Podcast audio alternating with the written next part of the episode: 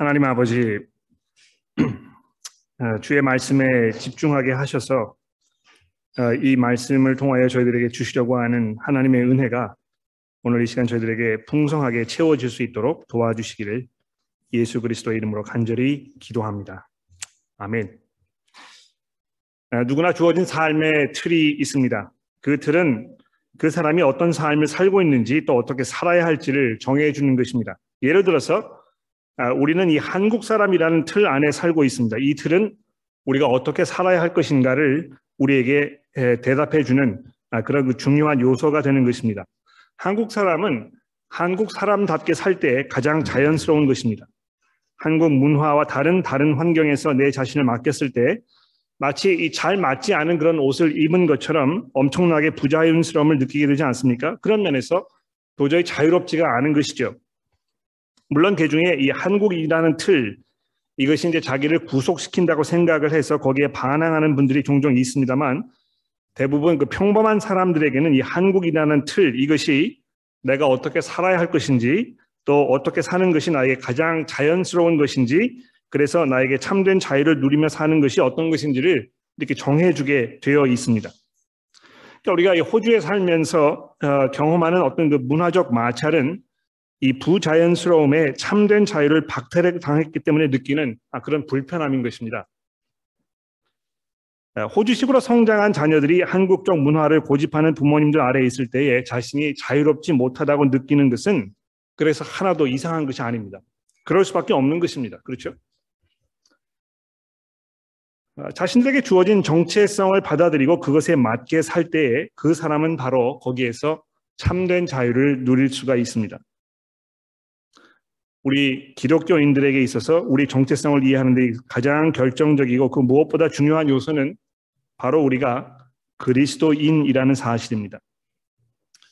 아, 여러분 사도행전 11장에 보시면 아, 바나바가 이제 그때까지도 사울이라는 이름으로 알려졌던 바울과 함께 안디옥이라 하는 교회에 세워졌던 그 도시에 가서 거기에 오랜 동안 이 큰 무리를 가르쳤다 이렇게 되어 있는데요. 바로 이 안디옥이라는 이 교회에서 처음으로 그리스도인이라는 표현이 사용되었다고 26절에 설명이 되어 있습니다. 아, 그리스도인이라는 이 말은 무슨 말입니까? 그리스도의 사람이란 뜻입니다. 그렇죠? 그리스도께 속한 사람 또는 그리스도께서 주인인 사람을 말하는 것입니다. 아, 예수 그리스도를 주로 고백한다는 말은 예수께서 나의 주님이시라는 아, 그말 이것은 그저 아무런 생각 없이 가볍게 내뱉을 그런 성질의 말이 아니고 그 표현이 담고 있는 그 말의 의미를 충분하게 생각해 보고 조심스럽게 사용해야 할 그 말입니다. 예수께서 나의 주님이시라고 말했을 때 뭘 말하는 것입니까? 곧 이것은 나는 곧 그분의 종이다. 또는 나는 그분의 노예라고 고백하는 것이기 때문입니다. 아, 종이나 노예나 같은 표현인데도요. 노예라는 말에 이제 어감이 별로 좋지가 않아서 우리가 그 표현을 사용하기를 매우 꺼려합니다만 사실 노예라 이렇게 하면 내가 주인으로 모시고 있는 그분과의 관계가 어떤 관계인지를 아주 선명하게 드러내 주기 때문에 노예라는 말 사용하는 것이 별로 그렇게 아, 부담스럽지 않아야 할 거라고 생각해요. 노예는 주인의 소유물인 것처럼 그리스도인으로서 나는 내 스스로의 삶에 대하여 더 이상 소유권이 없다는 것을 말하는 것입니다. 나를 죄와 죽음에서 건지신 그리스도께 그것을 넘겨드렸기 때문에 더 이상 이 삶이 내 것이 아니라고 이야기하는 이것이 바로 예수를 주로 고백하는 것입니다. 그래서 좀 역설적이긴 하지만 우리 그리스도인들은 내 삶의 소유권을 온전히 주께 넘겨드리고 그리스도의 노예라는 이런 새로운 정체성을 이해할 때 비로소 우리는 참된 자유를 누리게 되는 것입니다. 이 갈라디아서 2장 20절에서 사도 바울이 말씀하셨듯이 내가 그리스도와 함께 십자가에 못 박혔나니 그런즉 이제 내가 사는 것이 아니요 오직 내 안에 그리스도께서 사시는 것이라 내가 육체 안에 가운데 사는 것은 나를 사랑하사 나를 위하여 자기를 버리신 하나님의 아들을 믿는 그 믿음 안에서 사는 것이라고 고백했던 것처럼 우리 그리스도인들에게는 오직 우리가 이 그리스도를 주로 고백하는 삶의 그 틀, 이것을 유지할 때만 비로소 참된 자유를 우리가 만끽할 수 있다는 것입니다. 아, 오늘 본문의 주인공인 이 삼손은요, 자기에게 주어진 이 정체성과는 정반대되는 삶을 선택적으로 살아갔던 그 사람입니다. 그의 삶은 그 이유로 인해서 끊임없는 마찰과 피를 부르는 충돌로 바람잘 날이 없었고요. 결국에는 비극적으로 그 삶을 마감해야 했던 것입니다. 아, 사람들이 이제 흔히 이 삼손을 혹회한 어떤 그 영웅으로 또 괴력을 소유했던 전설적인 인물로 이렇게 축약시켜 가지고 그의 삶을 굉장히 미화하는 그런 성향이 있습니다만 오늘 우리 앞에 놓여 있는 이 본문을 잘 들여다보면 그의 사실은 사실 온갖 허점들로 얼룩져 있었다는 것을 우리가 알게 됩니다. 그러니까 이 소설을 읽으실 때 이 등장 인물이 아, 정말 그 파괴적인 이런 삶을 살아갈 때 그 주인공에 대해서 이제 연민의 정을 느끼잖아요. 어, 여러분 그 영화를 보신 분이 계신지 모르겠는데요. 어, 니콜라스 케이지라는 그 어, 배우가 등장했던 Leaving Las Vegas라는 영화가 있습니다. 보신 분 한 분 계시면 손 들어 보시겠어요? Leaving Las Vegas 어, 몇분 계시네요. 어, 제가 그 영화를 좋아하는 건 아닙니다만 굉장히 인상 깊게 봤는데요. 그 이유는 무엇이냐 하면 여기에 등장하는 이 주인공이 아, 알코올 중독자로 어, 어떻게 자기의 삶을 아, 끊임없는 이 타락과 멸망의 구렁텅이로 계속 전락시켜 가는가 그 과정을 아, 아주 그 고통스럽게 그 설명했던 그런 영화입니다. 마치 삼손의 삶이 그런 것 같아요. 이 본문의 내용이 굉장히 길기 때문에 그 내용을 일일이 다 자세히 살펴볼 수 없는 것이 좀 안타깝습니다만 그래도 최선을 다해서 이 내용을 우리가 아, 잘 살펴보면서 아, 우리에게 주시는 그 메시지를 우리가 잘 한번 분별해 보도록 아, 그렇게 하겠습니다. 자, 13장에서 이제 본문이 시작되자마자 어떻게 되어 있습니까? 하나님의 사자가 삼손을 그 부모들을 부모들 찾아오는 그런 장면이 소개가 되고 있는데요. 13장 아, 1절이 이제 늘 그랬듯이 새로운 사사가 소개되기 전에 이스라엘이 어떤 영적 상태에 있었는지 이거를 이제 우리에게 소개해 주고 있습니다. 보십시오. 13장 1절입니다. 이스라엘 자손이 다시 여호와의 목전에 악을 행하였으므로 여호와께서 그들을 40년 동안 블레셋 사람들의 손에 넘겨주니라. 여기 보십시오. 여기 주목할 때는 무엇이냐 하면 예전과는 다르게 더 이상 이스라엘이 하나님 앞에서 자신들의 이러한 상황에 대하여 울부짖었다 하는 이제 말이 더 이상 없습니다. 또 어쩌면 이제는 이스라엘이 이것마저도 포기한 것이 아닌가 이렇게 염려가 이제 되는 것입니다. 아, 일단 그런 그 염려를 마음속에 담아두면서 본문을 계속 살펴볼까요? 곧바로 여호와의 사자가 삼손의 어머니에게 이 삼손의 정체성에 대하여 즉 그가 앞으로 어떤 삶을 살아야 하며 또 왜 그가 그렇게 살아야 할 것이 하는 것이 중요한지를 설명하는 장면이 3절에 등장하지 않습니까? 여호와의 사자가 그 여인에게 삼손의 어머니를 말하는 것이죠. 나타나서 그에게 이르시되 보라 내가 임신을 하지 못함으로 출산하지 못하였으나 이제 임신하여 아들을 낳을 것이니 그러므로 그 너는 삼가 포도주와 독주를 마시지 말며 어떤 부정한 것도 먹지 말지니라 보라 내가 임신하여 아들을 낳으리니 그 머리 위에 삭도를 대지 말라. 이 아이는 태어나서 나, 태에서 나옴부터 하나님께 바쳐진 나실림이 됨이니라. 그가 블레셋 사람의 손에서 이스라엘을 구원하기 시작하리라 하시니. 자, 여기 삼손을 향하신 하나님의 그 목적이 아주 분명하게 소개가 되어 있습니다. 이 두 가지 중요한 사실이 설명되어 있는데요. 삼손은 첫째로 나실린으로 살아야 하는 것이며 둘째로 그렇게 살아야 한 이유는 하나님께서 그를 통해서 이스라엘을 블레셋 사람들에게서 구원하려 하셨기 때문이라 이렇게 되어 있습니다. 아, 이두 가지를 이제 좀 더 자세히 말씀드리기 전에 우선 한 가지 먼저 말씀드려야 할 것이 하나 있는데 이스라엘은 하나님께 부르짖지 않았습니다. 우리 좀 도와주십시오. 너무 고통스럽습니다. 이렇게 이야기하지 않았지만 어쨌든지 간에 하나님께서는 이스라엘을 구원하시기로 계획을 하셨다는 것입니다. 이 놀라운 사실인 것 같아요. 이 굉장히 중요한 신학적 포인트고 이 목양적으로 큰 의미가 있는 부분인데요. 우리가 이제 이 구원을 생각할 때마다 그 사람의 믿음의 역할을 굉장히 중요하게 여깁니다. 또 그렇게 하는 것이 맞습니다. 예수를 구주로 고백하는 이 분명한 믿음은 그 사람이 구원을 받는 데 있어서 절대적이고 필수적입니다.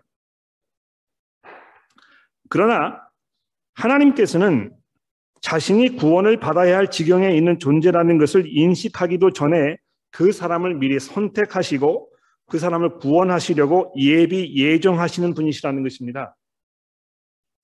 이스라엘이 자신이 처한 상황의 그 심각성을 충분히 이해하지 못하고 있었어도 또 더 이상 그렇게 하고 싶은 마음이 없었어도 하나님께서 이렇게 그들을 위해서 일하고 계셨다는 이 점이 여러분과 저에게 얼마나 큰 위로가 되는지 모릅니다.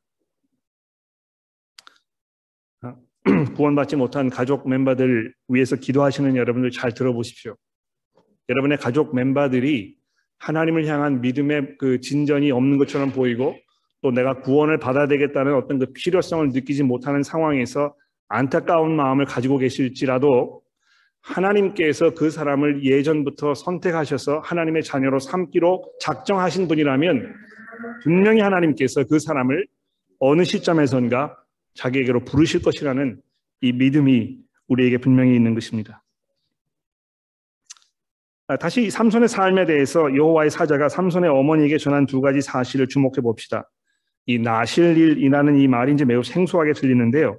나실이라는 이 말은 히브리어에서 그 온 나사르라는 말입니다. 나사르라는 말은 이제 구별되었다는 뜻을 가지고 있는데 아, 나중에 뭐 집에 가서 찾아보시면 아시겠습니다만 민수기 6장에 보시면 어떤 사람이 어떤 특정한 기간에 어떤 특별한 일을 앞에 두고 하나님 앞에서 아, 간절하게 기도하기 위해서 나실인 서원을 드리는 것에 대한 설명이 되어 있습니다.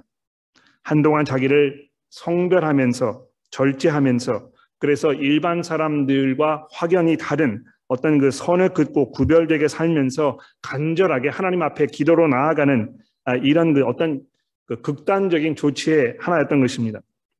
그러니까 이 서원을 하게 되면 말 그대로 술을 삼가든지 먹지 말아야 할 음식을 먹지 않는다든지 하면서 특별히 자기 자신을 하나님께 드리는 드렸는데요. 삼손의 경우에는 어떤 정해진 일정한 기간에만 그랬던 것이 아니고 태어나기 이전부터 하나님께 영원히 이 성별된 삶을 살도록 아, 이렇게 어, 부르심을 받았다는 것입니다.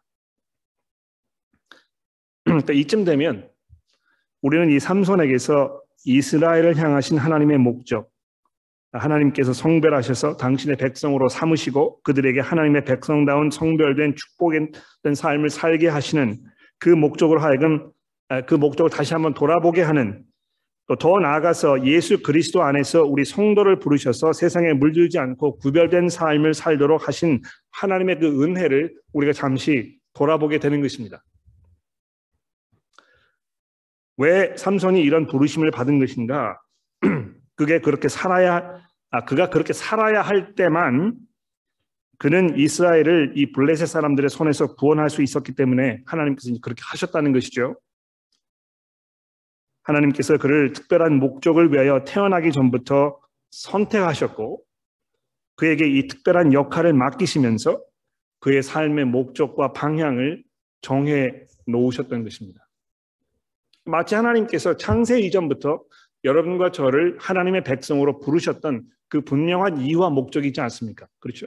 여러분과 저로 하여금 예수 그리스도의 제자로 그리스도인으로 우리를 구원하신 하나님의 그 놀라운 은혜와 영광을 찬송하게 하려 함이라고 베드로 사도가 베드로 전서에서 말씀한 것과 마찬가지입니다.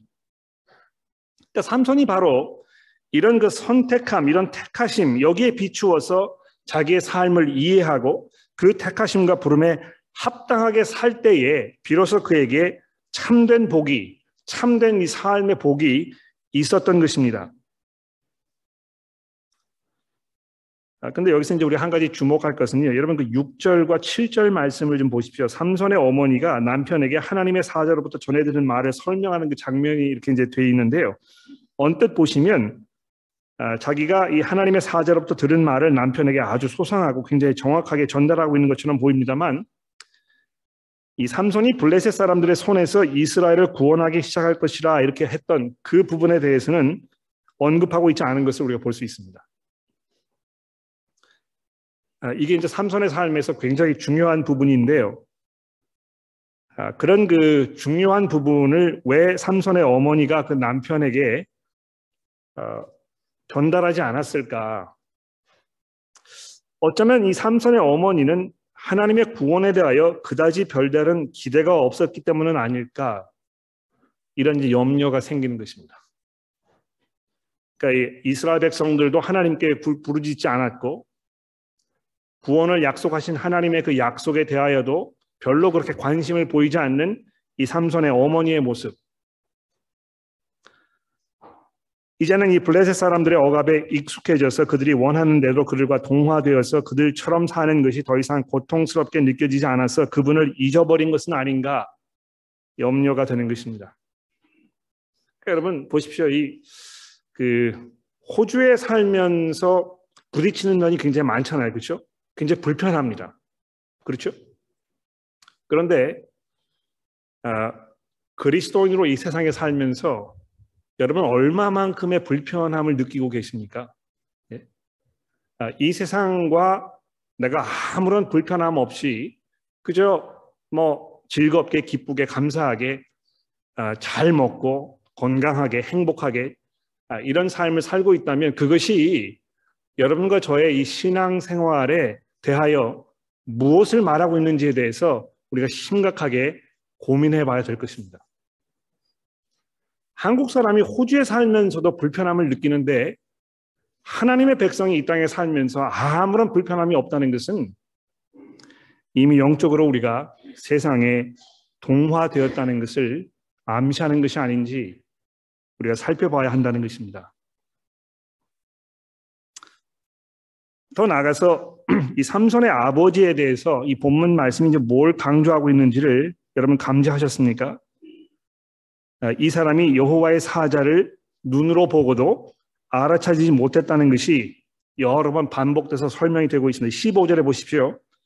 아, 마노아가 여호와의 사자에게 말하되 보암런이 당신은 우리에게 머물러서 우리가 당신을 위하여 염소 새끼 하나를 준비하게 하소서 하니 여호와의 사자가 마노아에게 이르되 내가 비록 나를 머물게 하나 내가 음식을 먹지 아니하리라 번제를 준비하려거든 마땅히 여호와께 드릴지라 하니 이는 그가 여호와의 사자인 줄을 마노아가 알지 못했음이니라 되어 있습니다. 굉장히 재밌어요. 이 그 부인은요, 이 여호와의 사자를 만났을 때 이 사람이 얼마나 무서운 그런 모습을 하고 있었는지에 대해서 금방 알아차렸단 말이죠, 그렇죠? 근데 이 여인, 이 남편은요, 여호와의 사자를 지금 보고도 아, 그런 반응이 없습니다. 그러니까 잘 알아차리지 못하는 것이에요. 또 19절을 보십시오. 이에 마노아가 염소 새끼와 소재물을 가져다가 바위 위에서 여호와께 드리고 드림에 이적이 일어난지라 마노아와 그의 아내가 본즉 불꽃이 제단 위에서부터 하늘로 올라가는 동시에 여호와의 사자가 제단 불꽃에 휩싸여 올라간지라 마노아와 그의 아내가 그것을 보고 그들의 얼굴을 땅에 대고 엎드리니라. 여호와의 사자가 마노아와 그의 아내에게 다시 나타나지 아니하니 마노아가 그제서야 그가 여호와의 사자인 줄을 알고 그에게 아내에게 이르되 우리가 하나님을 보았으니 반드시 죽으리로다 하니 되어 있습니다. 그러니까 어떤 그 영적 무지함, 봐도 아이 보지 못하는, 깨닫지 못하는, 이해하지 못하는 이런 상황에 대하여 이야기하고 있는 것입니다. 오늘 본문에서 이제 여러 번 등장하게 될 이 굉장히 중요한 주제가 여기 이제 등장하고 있는데요. 삼손의 아버지가 눈으로 보기는 보아도 보이는 실체의 것의 그 실체를 잘 이해하지 못하는 영적으로 눈이 먼 상태가 되었다는 것입니다. 공교롭게도 삼손이 맨 마지막에 어떻게 되었습니까? 자기 눈을 잃었잖아요. 그렇죠? 아, 눈을 잃은 삼손이 거기에서 이제 어떻게 될 것인가 이것을 우리가 이제 아주 긴장감 있게 이제 바라봐야 될 텐데 아, 좀 이따 살펴보기로 하고요. 계속해서 이 본문 말씀을 좀 살펴보도록 합시다. 하나님께서 이 특별하게 선택해서 부르심을 받은 하나님의 백성이 더 이상 하나님의 백성다운 삶을 살지 살지 못한 이 상황에서 하나님께서 어떻게 그들의 그 눈을 밝히시고 자신들의 삶의 이 이유와 목적을 알아차리도록 하실 것인가? 과연 하나님의 백성들이 그런 자리로 나아갈 것인가? 이것이 이 본문 말씀의 이 중요한 포인트가 되겠습니다. 자, 그래서 이제 14장에서 비로소 오늘 주인공 삼손을 만나게 되는데요. 아, 여러분 그 주보에 보시는 바와 같이 14장 1절부터 16장 3절까지를 제가 한 묶음으로 이렇게 묶어드리면서 하나님의 계획으로부터 자유로워지려는 삼손이라는 제목을 거기다 달아드렸습니다. 여러분이 이제 14장, 15장, 16장 3절까지 읽으실 때 이 주제를 염두에 두시면서 이 본문 말씀을 쭉 읽어 나가셔야 할 것입니다. 어떻게 삼손이 하나님의 그 택하심에도 불구하고 거기에 순응하고 거기에 이그 합당한 그런 모습으로 살기는커녕 이것과 정반대의 삶을 살려고 지금 이 바둥거리고 있는 것인가 이거를 보자는 것입니다. 본문이 계속해서 삼손이라는 사람의 이 철없음, 그의 그 무모하기 그지없는 이런 삶을 고집했는지를 처절하게 보여주고 있습니다. 14장 1절 말씀을 보십시오. 삼손이 이제 자라나가지고요. 처음으로 이 사람에 대해서 설명을 하면서 삼손이 딥나에서 내려가 거기 블레셋 사람들의 딸 중에 한 여자를 보고 올라와서 자기 부모에게 말하여 이르되 내가 딥나에서 블레셋 사람들의 딸 중에 한 여자를 보았사오니 이제 그를 맞이하여 내 아내로 삼게 하소서 하매 그의 부모가 그에게 이르되 내 형제들의 딸 중에 내, 딸 중이나 내 백성 중에 여, 여자가 없어서 내가 할례 받지 아니한 블레셋 사람들에게 가서 아내를 맞으려 하냐 하니 삼손이 그의 아버지에게 이르되 내가 그 여자를 좋아하오니 나를 위하여 그 여자를 데려오소서 하니라. 아, 여기 보시면은요, 역시 삼손이 한 여자를 보았다 이제 1절에 이렇게 되어 있는데요. 삼손의 부모가 하나님의 사자를 보고도 그를 알아보지 못했다면 삼손은 블레셋 여자를 보고도 그 여자가 자신과 맞지 않는 여인이라는 것을 이해하지 못한 것입니다. 아, 이해하지 못한 것인지 알고도 그것을 무시한 것인지 이거 우리가 잘 분간하기 어려운데요. 어쨌든지 간에 부모에게 다짜고짜 그 여자와 결혼해야 되겠다고 때를 쓰고 있는 것입니다. 여러분 특히 그 3절 마지막 절에 보시면 삼손이 아버지에게 내가 그 여자를 좋아하오니 이렇게 말한 것으로 이제 개혁 개정이 번역을 해 놓았는데 문자적으로 보시면 삼손은 이 여자가 내 눈에 좋사오니 이렇게 얘기했습니다. 내 눈에 좋게 보이니 이렇게 얘기했다는 것입니다. 또 7절에 보시면 그가 내려가서 그 여자와 말하니 그 여자가 삼손의 눈에 들었다 이렇게 되어 있지 않습니까? 여러분 그 사사기서 나중에 보시면 이스라엘의 영적 상태를 설명하면서 이 당시에 이스라엘 백성들에게는 왕이 없었고 모든 사람들이 자기 소견에 옳은 대로 행하였다 이렇게 17장, 18장, 19장, 21장에서 반복해서 이제 얘기합니다. 우리가 이제 이 사사기서의 종결 부분에 와 있는데요. 이 17장으로 넘어가시게 되면 그때에는 이스라엘에 왕이 없었고 모든 사람이 자기의 소견대로 행하였다 하는 이게 이제 아주 반복적으로 마치 노래의 후렴처럼 등장하는 것을 보게, 보게 됩니다. 내가 원하는 대로 내 기준에 맞게 사는 삶, 이것이 이스라엘 백성들의 삶의 기본적인 접근 방식이었다는 것입니다. 근데 여러분, 내가 원하는 대로 혹시 내 기준에 맞게 사는 삶을 잠시 한번 생각해 봅시다. 여러분들께서 여러분들의 삶에 여러분 원하는 대로 여러분 마음에 소원하는 대로 살 수 있다고 한번 가정해 보십시오. 여러분 어떤 삶을 사시겠습니까? 아, 사람들마다 이제 머릿속에 그리는 어떤 그 이상적인 삶이 있을 것 같아요. 내가 어디서 살 것인가? 내가 누구와 살 것인가? 내가 뭘 하면서 살 것인가? 내가 남은 삶을 어떻게 보낼 것인가? 이런 것에 대한 어떤 그 소망과 꿈이 있을 것입니다. 그렇죠? 자기 멋에 사는 사람, 자기 원하는 대로 사는 그 삶, 다른 사람의 시선 뭐 이렇게 아, 염려하지 아니하고 자기 기준에 그저 자기 마음에 맞게 자기 멋대로 자기 원하는 대로 사는 이런 사람을 우리가 매우 낭만적으로 또는 매우 독창적인 사람으로 미화시키는 이런 풍습에 아주 익숙해 있습니다. 야, 참 저 사람 멋있게 산다. 자기 주관이 뚜렷하고 정말 나도 저렇게 살아봤으면 좋겠는데 나는 그럴 용기가 나지 않는다. 너무 뭐 다른 사람의 시선을 의식하기 때문에 나는 굉장히 자유롭지 못한 삶을 살고 있는 것 같다. 이제 이렇게 아, 후회 내지는 원망이 섞여 있습니다.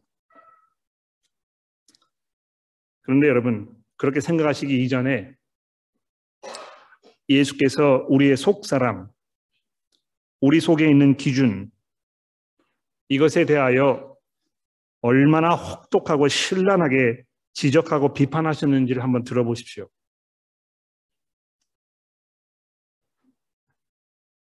너희 속에서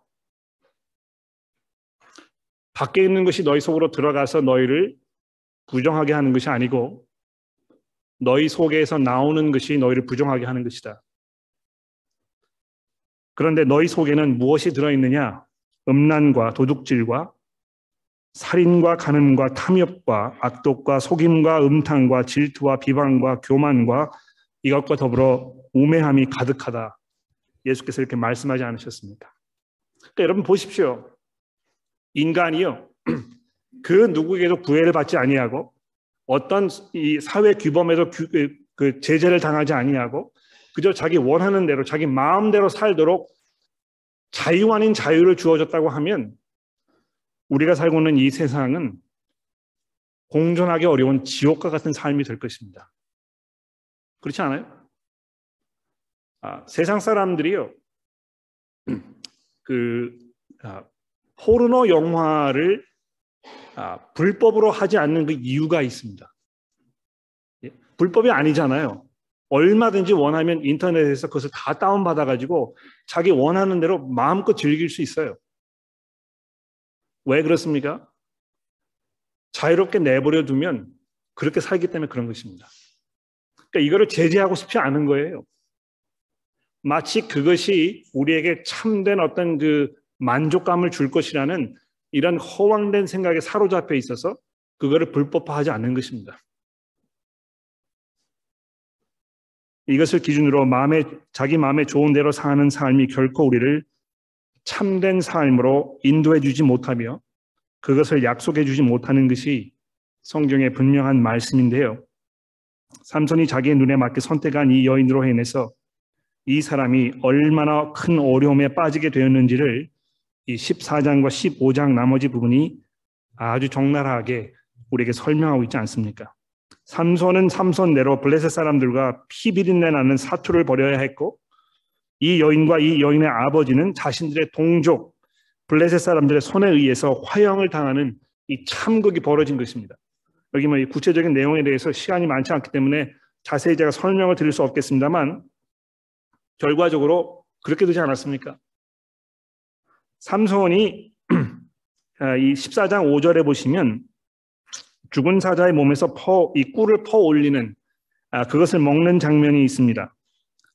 아, 부정한 것을 먹지 말아야 하는 또 어, 그는 자신뿐 아니라 자신의 부모에게도 그것을 먹게 하면서 하나님께서 자기에게 주셨던 어떤 그 나실린으로서의 이 삶, 이것을 가볍게 여기는, 내팽개쳐 버리는 아, 이런 모습을 보이고 있는 것입니다. 부모를 사랑하고 아끼는 마음에서 삼손이 그렇게 했으면 얼마나 좋겠습니까만 그의 의도는 부모를 생각하는 의도에 사는 것이 아니고 부모도 모르게 부모에게도 부정한 것을 먹이려는 이 고약함의 결과였던 것입니다. 어떤 면에서는 자기가 잘하면서 나실 일을 일하는 이유로 부모에게로부터 많은 삶의 제재를 받았다는 어떤 그 억울함이 있었을지 모르겠어요. 여기 뭐 본문이 그렇게 설명하고 있지 않습니다만 이 전체가 쭉 진행되어지는 어떤 그 이야기의 흐름을 보게 되면 그전 아, 그런 정도의 추론을 내리는 것이 결코 그렇게 무리가 아니라고 생각합니다.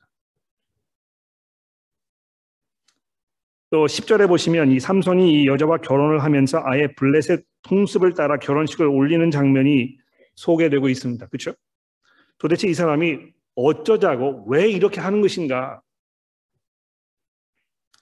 또 자기의 눈을 들어서 아, 자기 눈에 좋아서 결혼한 이 여자와의 결혼 생활은 어땠습니까? 시작부터 삐걱거릴 정도가 아니고요. 도저히 정상적으로 보이지 않는 모순과 고통이 가득했던 것입니다. 이 여인이 자기 남편에게 어떻게 나에게 이 중요한 사실을 이야기해 주지 않는 것이냐고. 왜 나에게 이것을 감추고 있는 것이냐고 아, 이렇게 이 본문에서 좀 따지고 있습니다. 여러분 그 이건 이제 감지하셨는지 모르겠는데요. 삼손이 수수께끼를 냈잖아요. 그렇죠? 아, 7일 동안 결혼 그 파티를 하면서 첫째 날에 이제 수수께끼를 냈는데 4일이 지나도록 블레셋 사람들이 그 답을 찾지를 못했습니다. 그래서 4일째 되는 그 날에 삼손의 아내에게 가가지고 너 가서 그 답을 좀 알아내. 그렇지 않으면 너에게 화가 있을 것이야. 아, 이렇게 윽박을 지르니까 이 여자가 삼손에게 가서 이제 이 이야기하는 것처럼 아, 보통 사람들이 그렇게 이해하는데요. 아, 이 본문 말씀에 보면 이 여자가 7일 동안 자기 남편에게 그 비밀을 알려달라고 고집하고 고집하고 때를 썼다고 되어 있습니다. 그러니까 결혼을 하는 그 첫 순간부터 삼손은 지금 어떤 그 중요한 정보를 자기 아내에게 감추고 있었던 것입니다. 그러니까 정상적인 결혼 생활이 아니에요, 지금. 여기 계신 남편 여러분들, 아내분들에게 감추고 있는 비밀이 있으시죠? 그렇죠? 어, 고개를 끄덕이시는 분 옆에 앉아 계시면 약간 긴장을 하셔야 될지 몰라요. 예?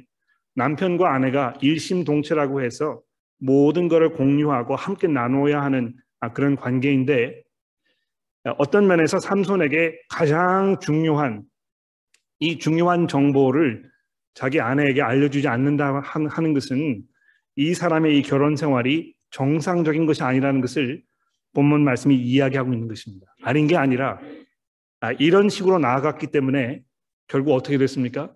그 아내와 그 장인 어른이 자기 동족의 손에 불사름을 당했잖아요. 그것뿐만이 아닙니다.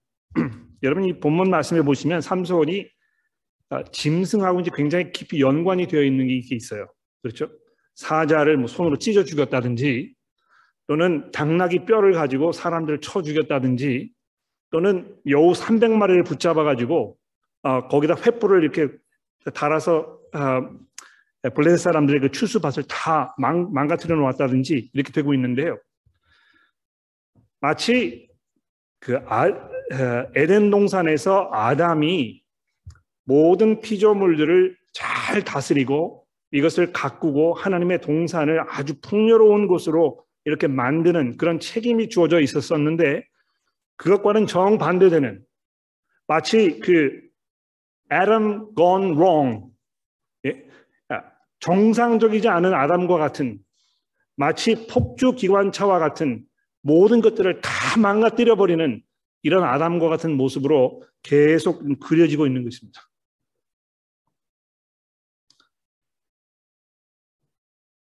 오늘 본문 말씀인 맨 마지막 16장에 와 보시면 여기 이제 아주 기가 막힌 그런 상황이 벌어지고 있지 않습니까? 아, 이 16장 1절에도 보시면 어떻게 되어 있습니까? 삼손이 가사에 가서 거기에 한 기생을 보고 그에게 들어갔다. 여기서 이제 보았다는 얘기가 돼, 있, 돼 있죠. 그렇죠? 이게 우연이 아닌 것입니다. 아직도 정신을 못 차린 것입니다.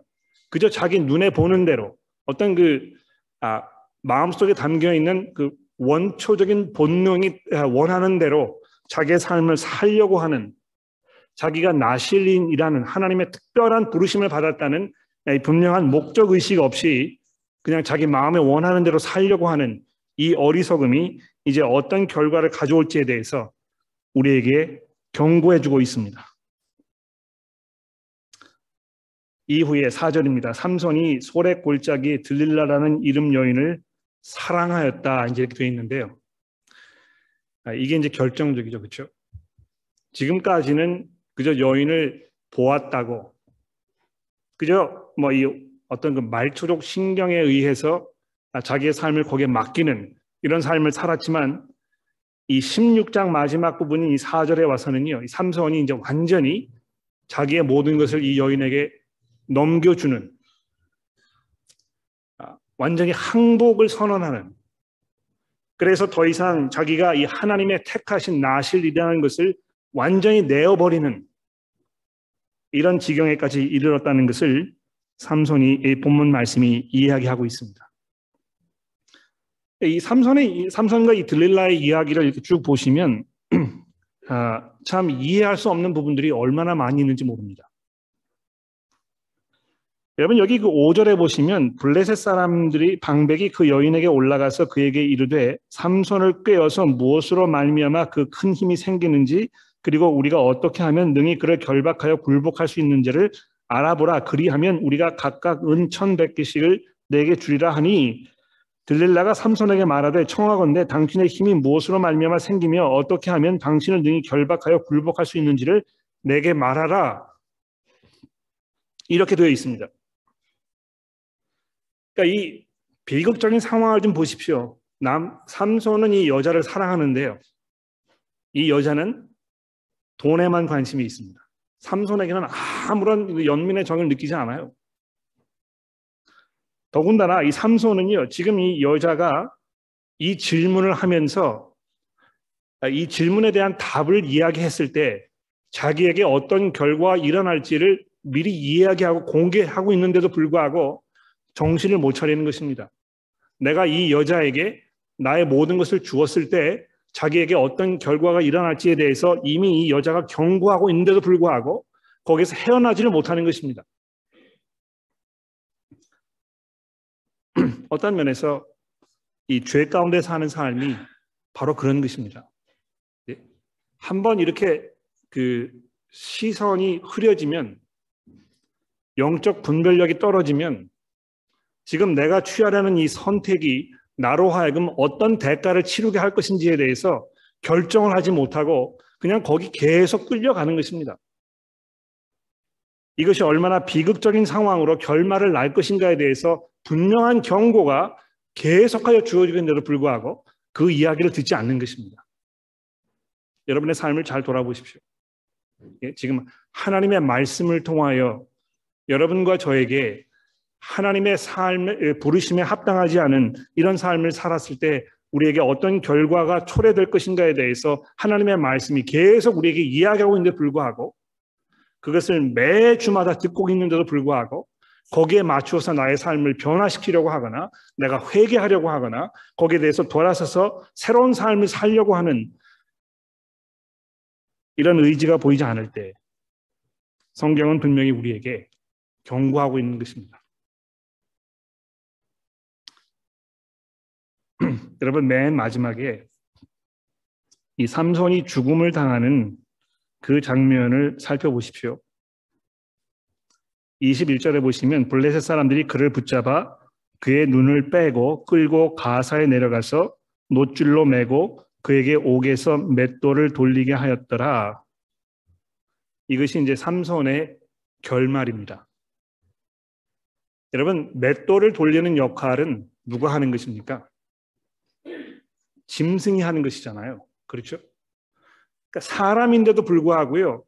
눈을 보지 못하게 됐었을 뿐만이 아니고 이제는 사람이 할 일이 아닌 짐승이나 하는 일을 하는 그 자리로 전락하였다는 것입니다.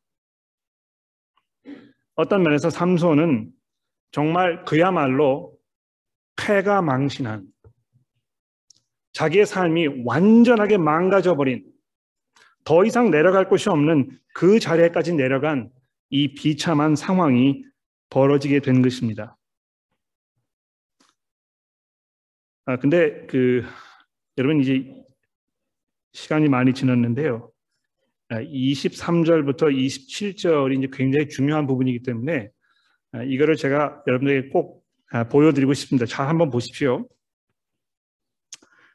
블레셋 사람들의 방백이 이르되 우리의 신이 우리 원수 삼손을 우리 손에 넘겨 주었다 하고 다 모여 그들 신 다곤에게 큰 제사를 드리고 즐거워하고 이렇게 있는데 여기 이제 이 다곤이라는 이 신은 아, 일반적으로 이 곡식의 신으로 알려져 있습니다. 그렇죠? 그러니까 삼손이 블레셋 사람들의 곡식을 다 태워버렸잖아요. 아, 근데 공교롭게도 이 곡식의 신을 섬기는 아, 이 신전에 지금 끌려와 가지고 여기에서 이제 온갖 수모를 당하고 있습니다. 백성들도 삼손을 보았으므로 이르되 우리의 땅을 망쳐놓고 우리의 많은 사람을 죽인 원수 원수를 우리의 신이 우리 손에 넘겨주었다 하고 자기 신들을 찬양하며 그들의 마음에 즐거울 때에 부르되 삼손을 불러다가 우리를 위하여 제주를 부리게 하자 하고 옥에서 삼손을 불러내매 삼손이 그들을 위하여 제주를 부리니라 그들이 삼손을 두 기둥 사이에 세웠더니 삼손이 자기 손을 붙든 소년에게 이르되 나에게 이 집을 버틴 기둥을 찾아 그것을 의지하게 하라 하니라 삼손이요 어느 지경에까지 갔습니까? 소년의 손에 이끌림을 당해야 하는 그렇죠? 자기 스스로 서기가 어려워서 돌 기둥에 의지해야 하는 아, 그 지경에 간 것입니다. 어떤 면에서는요, 하나님께서 이 사람을 이 지경에까지 끌어내리신 그 이유가 있었던 것 같아요. 네. 그 순간에 그 순간이 되어서야 삼손이 뭐라고 이제 부르짖습니까? 28절에 보시면 여호와께 부르짖어 이르되 어, 삼손의 그 전 삶을 쭉 설명하면서 삼손이 여호와께 기도로 나아갔다 하는 그 장면이 딱 두 번 설명됩니다. 그러니까 어떤 면에서는 자기가 하나님과 아무런 관계가 없는 것처럼 이렇게 살았는데요. 다행히도 맨 마지막 28절에 와서 여호와께 부르짖어 이르되 이렇게 되어 있다는 것입니다. 아마 이런 지경에까지 가지 않았으면 아직도 삼손은 하나님 앞에 무릎을 꿇고 기대, 기도하는 것을 기대하기 어려웠을 것입니다. 그런데 기가 막힌 것은 이 순간에 기도하는 삼손의 그 기도 내용을 들어보십시오. 하나님이여 구하옵나니 이번만 나를 강하게 하사 나의 두 눈을 뺀 블레셋 사람에게 원수를 단번에 갚게 하소서. 아, 이거 이제 그 어떤 의도로 이야기하는 것인가에 대해서 어, 뭐 의견이 분분합니다만 아, 적어도 제가 읽었을 때는 이 마지막 순간에도 이 사람을 움직였던 그 기본적인 어떤 그 원동력 이것은 그저 자기 이 불행한 처지에 대한 그 원망, 그 불만, 원수를 갚아야 되겠다는 아, 그런 것밖에 남지 않았다는 것입니다. 그러니까 이 복수가 복수를 불러오잖아요. 그렇죠? 아, 이 본문 말씀 쭉 읽어보시면 확인하지만 아, 블레셋 사람들이 삼손을 대하고 그것에 화가 나서 삼손이 이렇게 하니까 그 다음에 블레셋 사람들은 거기에 대해서 저렇게 하고 계속해서 악순환이 반복되는 것입니다. 마치 한국의 정치판 같아요. 예? 아, 뭐 보수 진영, 민, 뭐 진보 진영이 서로 복수하는 것입니다. 그러니까 백성들의 어떤 그 삶, 여기에는 관심이 없어요. 그저 어떻게 하면 자기들의 원한을 풀 것인가 이것밖에 없는 것입니다. 네, 정치가들이 다 그렇거든요. 그러니까 뭐 다른 거를 기대하지 마십시오. 아, 이 세상에서 아, 하나님 없이 살아갔을 때 결국 우리에게 남는 것은 그런 삶뿐인 것입니다. 아, 그러나 이 본문 말씀을 이제 정리하면서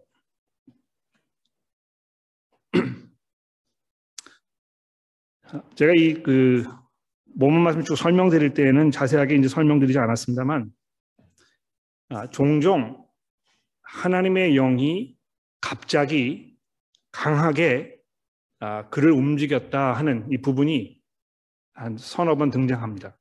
기억나시는지 모르겠어요.